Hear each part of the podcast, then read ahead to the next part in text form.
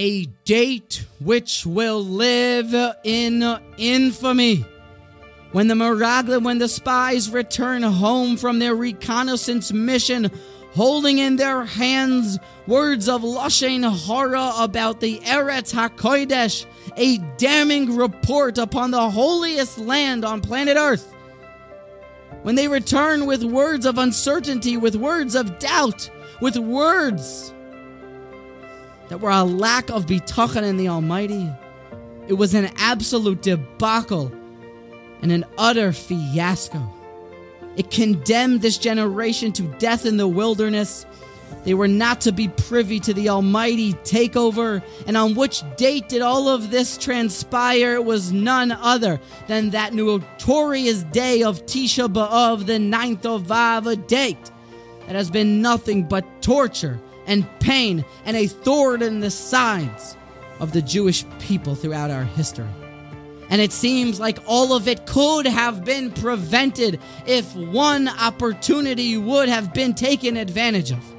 Rashi says that it is not a coincidence. The end of last week's Parsha and the beginning of our Parsha. The juxtaposition of Miriam's Lashon Hara about her brother and the subsequent episode of the spies Lashon Hara about Eretz Yisrael teaches us, says, the Medrash in Tanchuma, and Rashi brings it that Rishoim Halalu, these wicked ones, the spies, Ra'u velo lakhu musar. They saw what happens when somebody speaks lashon hara and they didn't take the lesson.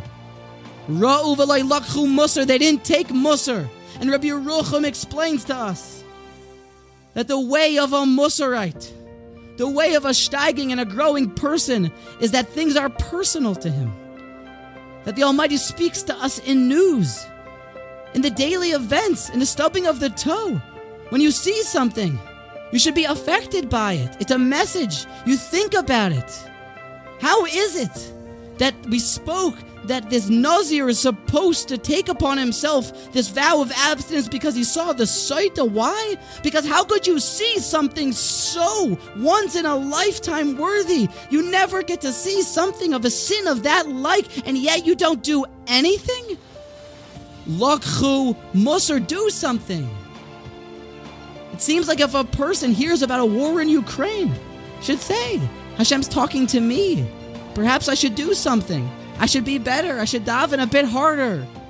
And perhaps if these Meraglim would have taken the lesson, if they would have seen what happens when one says Lashon Hara, perhaps there would be no Tisha B'Av to speak of. It would be a day of Simcha, maybe.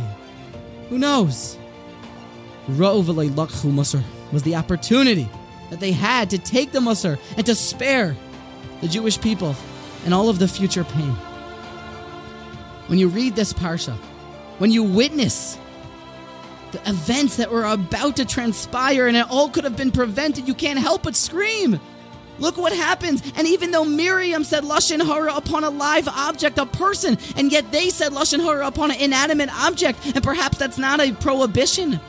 But Lakhu Musar means you feel it, you see it, you know the lessons, the ethics. This isn't right. What does the Almighty want here? When you're Lakhu Musar. You live a growth oriented life. When you're Lakhu Musar, you hear the Almighty speaking to you in a personal, even in a personal way in the news. And it sounds like if the Meraglim would have been Lakhu Musar, then perhaps there would be no Tisha B'Av to speak of.